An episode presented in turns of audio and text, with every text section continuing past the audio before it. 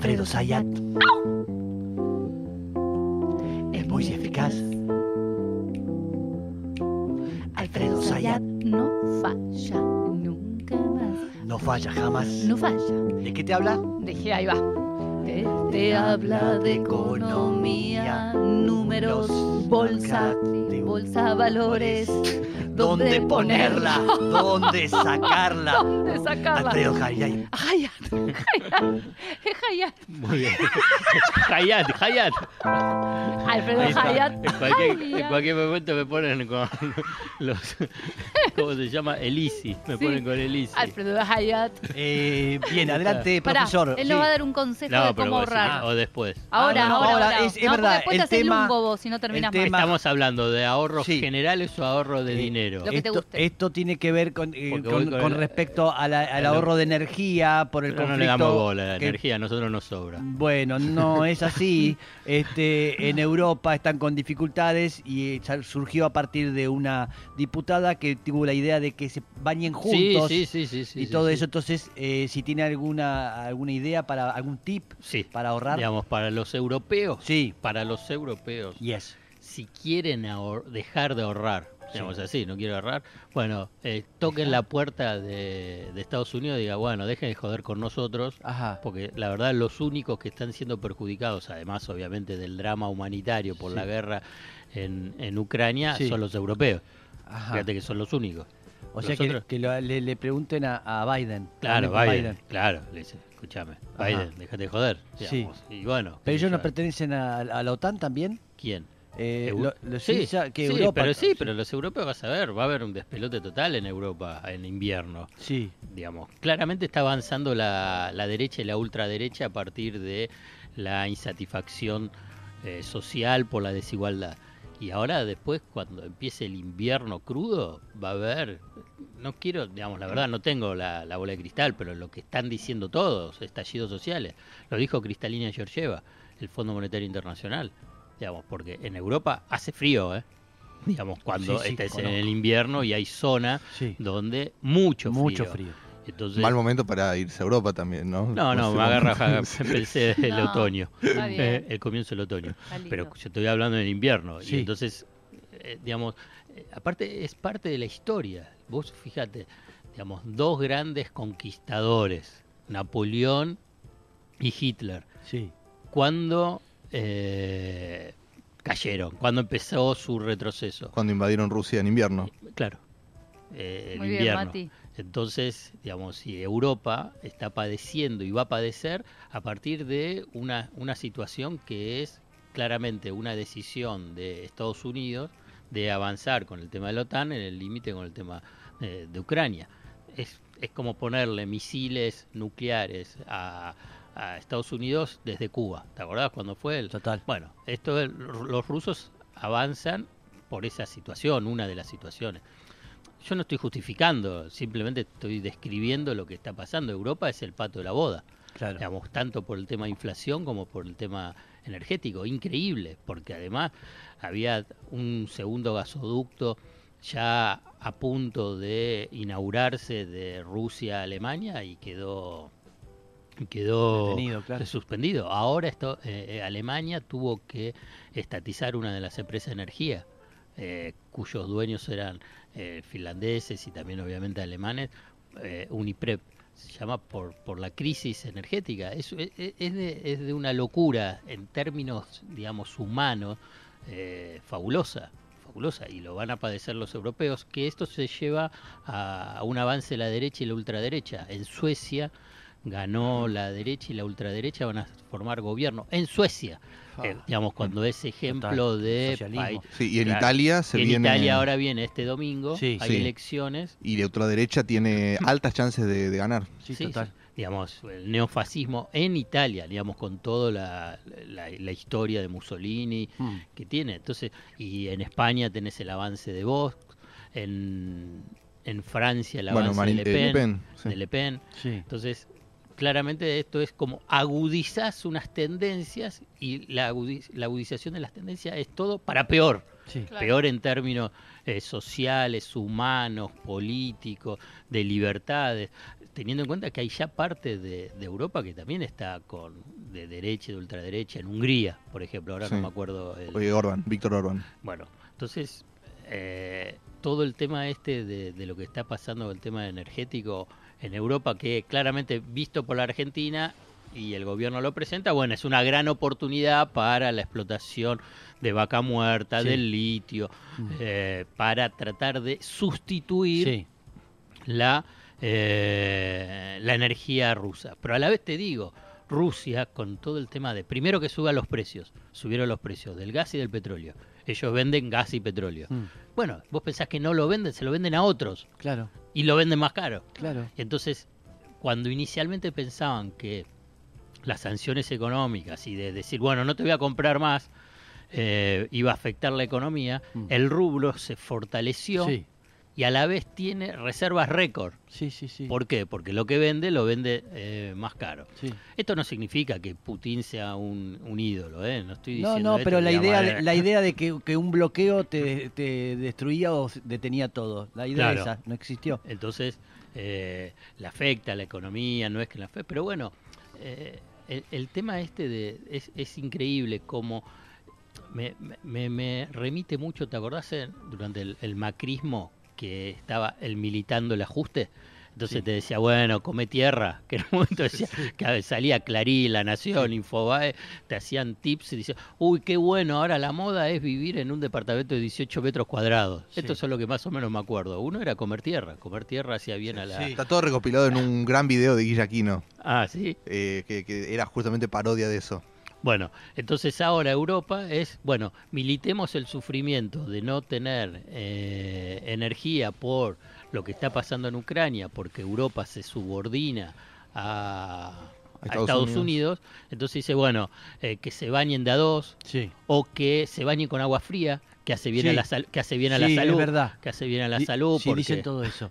Sí, entonces eh, sí porque por la, la circulación te, te Claro. ayuda y la piel, todo. Claro, entonces, sí. bueno, y, y en España están diciendo, bueno, que van a cortar la, la provisión de energía a las empresas en los, el horario pico, o sea que van a agudizar la, la recesión. Ah. Eh, Francia está avanzando sobre eh, actualizar algunas centrales, centrales nucleares que estaban ya más desplazadas. Vos fíjate también, lo, eh, Europa va a estar comprando eh, niveles récord de carbón. Mirá, Sí, que estaba, estaba su- prácticamente radicada la industria del carbón, ¿Y pero por qué?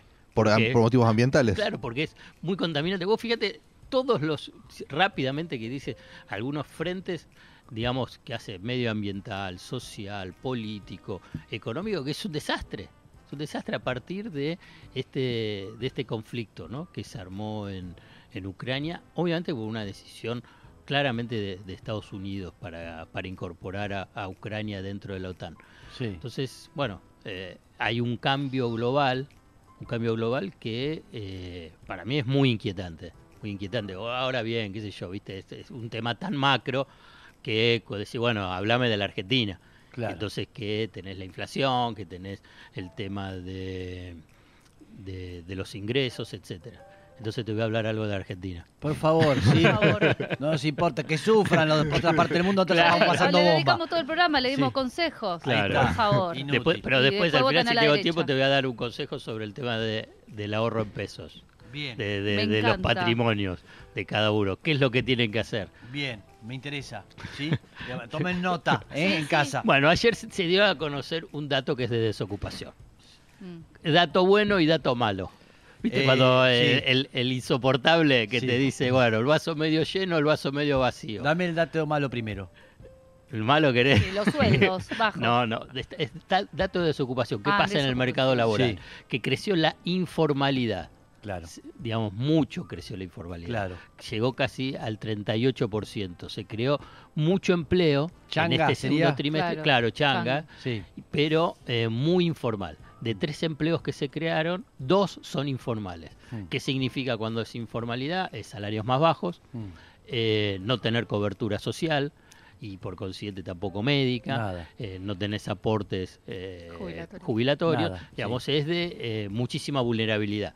Por eso también hay esa, bueno, tengo empleo, pero, y bueno, la verdad necesito otro empleo, Sí. por esa insatisfacción. Eso es lo que da eh, el- los datos del mercado laboral del vaso medio vacío. Sí. Ok. Y el, Ok. ves, y el vaso bueno? medio lleno, y bueno, que bajó. La Ah. tasa de desocupación Sí. bajó. La gente, ahora hay empleo. Sí. Digamos, eh, un Mal pago, pero hay empleo. 6,9%. Mm. Bueno, tener empleo es mejor que no tener empleo. Seguro. En ese, Sí. en e- en Seguro. ese escenario. Pero estamos Entonces- hablando de que están diciendo que 120 lucas es eh, la mínima. Claro, para, para no ser- ser pobre. Sí. La desocupación, la subocupación también bajó del 12,4 al 11,1%, que también es bastante, Sí. un punto 3 de trimestre a trimestre. O sea que vos lo que tenés hoy es una economía que crece, porque sigue creciendo.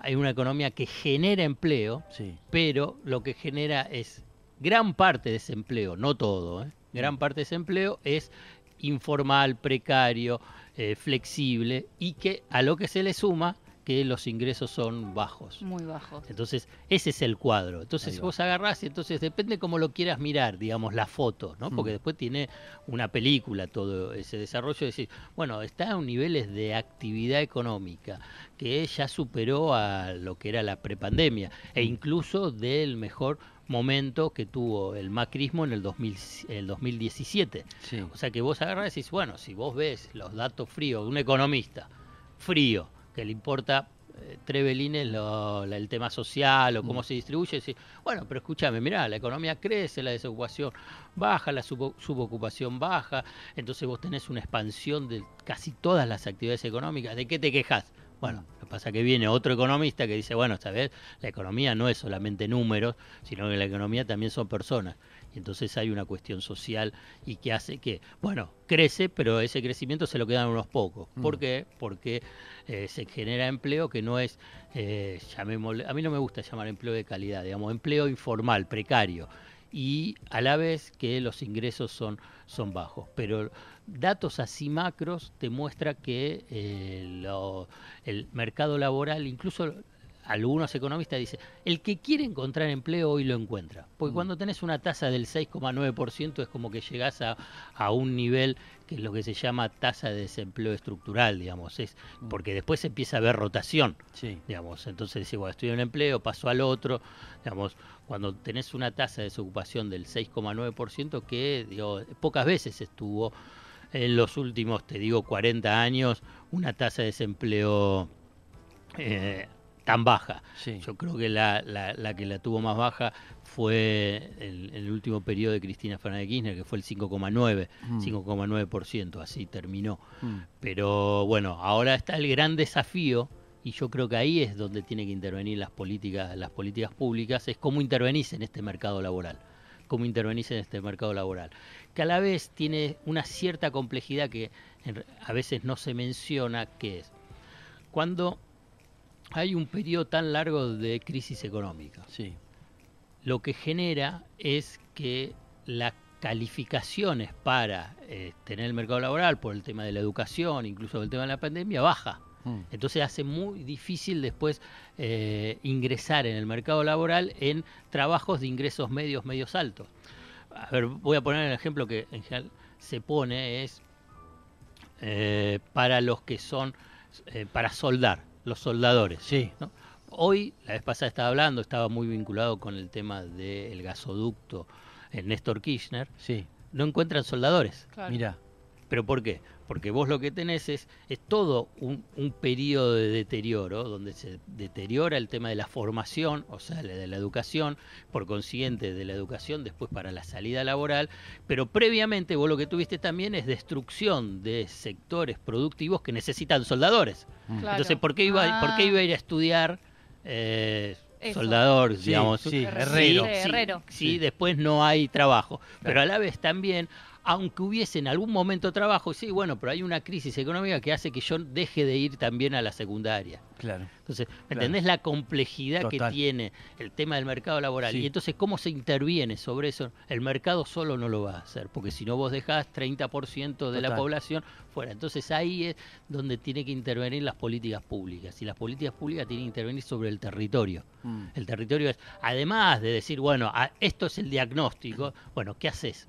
Entonces, después es una política muy de eh, trabajo de hormiga. Mm. Entonces vos tenés que ver en el territorio qué es lo que pasa en cada barrio, en cada provincia, en cada localidad, y entonces empezar a ver, decir, bueno, ¿cuántos son los que quedaron fuera del sistema educativo? A la vez, en la zona, ¿qué son los trabajos que se necesitan?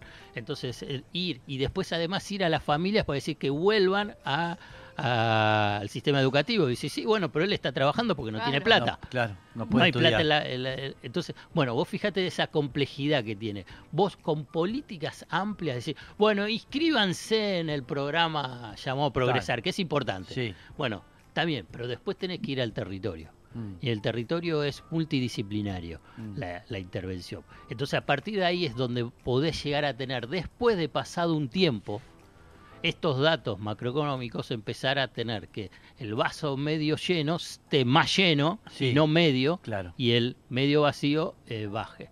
Digamos, un que esté poco vacío. Claro. Total. Entonces, pero para eso se necesita un Estado, un Estado activo, un Estado que eh, sea ágil y que, vuelvo a repetirte, digamos, es fundamental. Y esto es para cualquier gobierno. Cualquier, digamos, la, la heterogeneidad de la Argentina, la heterogeneidad social, laboral, educativa que existe en Argentina, necesita un trabajo territorial. Y para eso se necesita mucha gente. ¿Viste? Cuando te dicen, no, que haya menos gente del Estado. No, no, lo que vos necesitas es más gente, pero trabajando en los territorios sobre eh, los, los- los desafíos y los problemas concretos que tiene la, la Y, población. y un trabajo que muchas veces hace la militancia, eh, digo, la militancia organizada en agrupaciones políticas eh, y tan estigmatizada siempre, ¿no? Sí, sí. Total. Pero a la vez esas organizaciones también tienen que estar coordinadas. Sí. Claro. Digamos, es todo, es, es parte. Pero bueno, ahí ya es, es, es, es así, Matías. Es, complicado, está bueno el ejemplo de los soldadores, ¿eh? algo que estamos necesitando y precisando y no existen, no hay. Y es complicado formarlos en esta, en esta situación que estamos viviendo.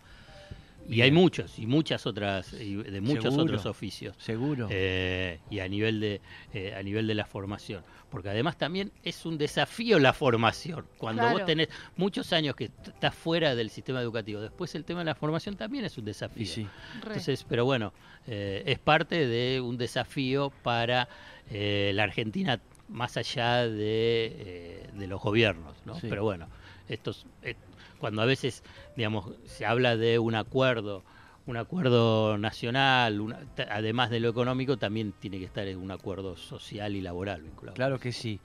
Lo dijo el Nos señor. quedó el ahorro en peso. Ah, sí. Sí.